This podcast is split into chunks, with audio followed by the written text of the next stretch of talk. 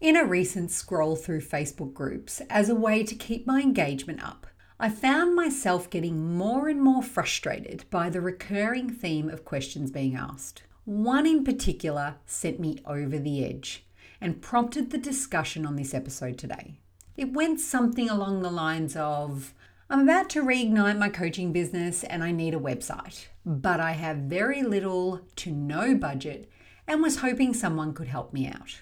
Non threatening enough, I hear you say. But when you dissect what this person is asking, is it really in the spirit of supporting small business or just looking for something for nothing? Because they've posted it in a way that disguises these questions as a friendly support for other businesses.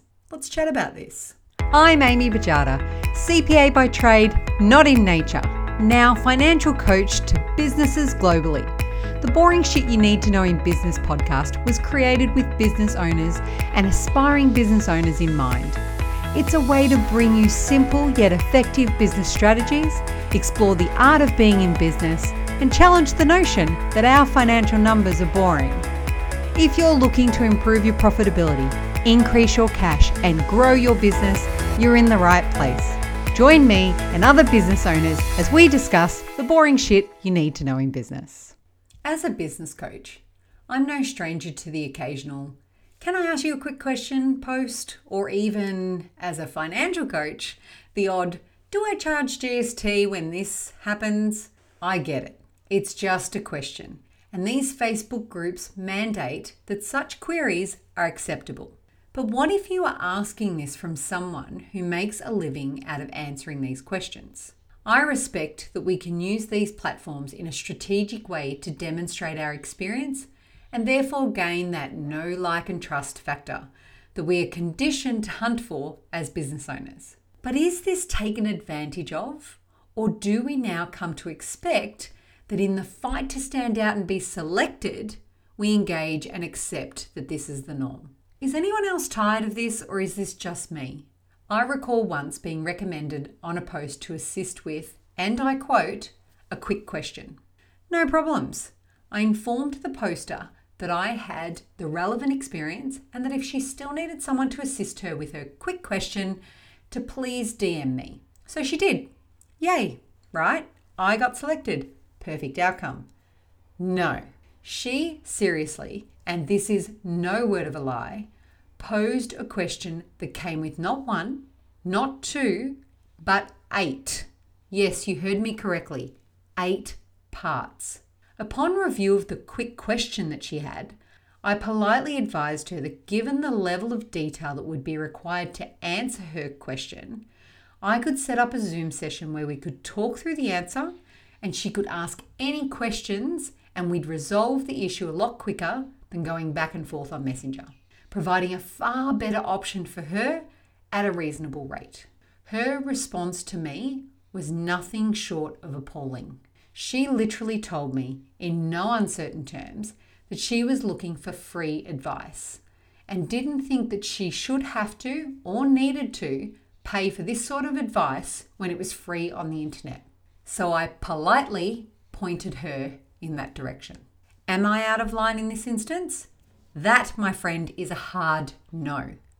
I have worked for over 20 years to be able to answer these questions quickly with certainty, accuracy, and experience. And if you think the free internet is your best source to get this information and as detailed and specific as you need, then go right ahead.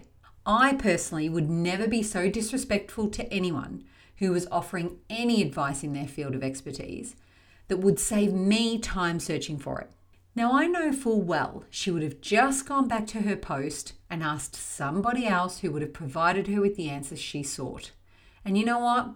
That's okay with me. I'm not in the business of selling everything I do for free. And I also know what would have happened to that poor person that she asked the eight part question to. They would probably still be trying to convince her to buy one of their products or services and she wouldn't have. She wasn't prepared to pay for anything. So, when do we call stop on this? When do we truly support other business owners in their quest to create a thriving business and use their services properly for which it was intended to be charged. That's the real support. That's where you can support small businesses. I talk a lot about pricing products and services with my clients, along with securing cash flow and ensuring that small business have a viable financial strategy and structure in place to support them long term.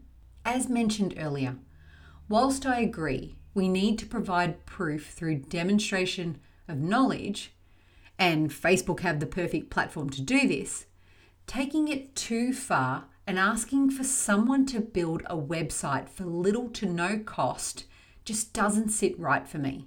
And if this poster was really in the business of coaching in any field, I bet she wouldn't recommend giving away a whole website for free. But what really got me frustrated by this post was when I read some of the comments. What started out as my curiosity to see who would bite quickly turned to feelings of being perplexed. Because when those commenting suggested build your own options, she quickly shut them down, saying that she needed something more professional, that she wasn't able to do herself, because she wanted to really give the reignition of her coaching business a real go, and therefore didn't have time to do it half assed because she didn't want to fail again. Really? You expect someone to give you something for almost nothing at a professional level so that your business won't fail? With little to no compassion for the person losing money on this so that you can gain. I've always subscribed to the notion that if I can't afford something, I do it myself until I can. This was ingrained in me from a very early age.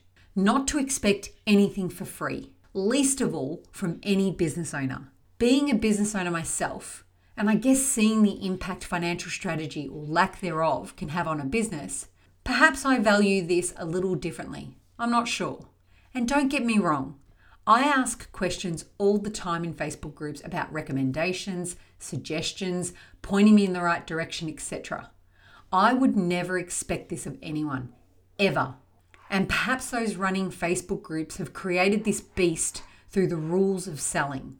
I ask you this if you run a Facebook group, why wouldn't you want to have a business support group that promoted sales of their wares or their goods and services? Why all these rules around no self promotion, no links to goods or services? What are you threatened by? There's room for all of us. And if you truly believed in your own goods or services, you wouldn't feel like you had to block others from promoting theirs.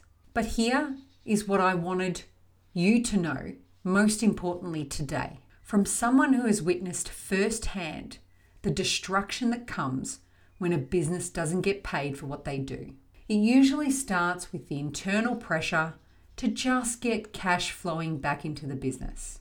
Then it evolves to other prices in their business getting discounted or even slashed. This in turn erodes the bank balance because let's face it, the bills don't stop coming even if the money does. Then, right there, in the thick of it all, there is a scurry to secure more funding in an attempt just to keep the lights on. And if that's not enough, second mortgages are sought, compounding interest. With that comes increased costs and more debt. Pressure is put on the family unit. Mental health suffers. Suicidal thoughts can occur and worse still. Think I'm being dramatic? Think again, my friend. I've seen it happen to business owners. I've listened to the fear as tears fall. It's real, not dramatic. Financial strain and the pressure that many are under to keep their businesses alive is real, and it hurts. It hurts where it counts. In the online world, there is this race to look the part, to play the part, fight to get noticed, give everything one has in an attempt to get work. When do we take a moment and ask the right questions of our small business owners in these forums? Like, what program do you have available that I can learn about X? Or does anyone have a product that I can purchase to do Z? Or if anyone has a moment to explain this to me, I'd be happy to pay for your time. Let's not ask for free websites and if someone can answer an eight part question for free.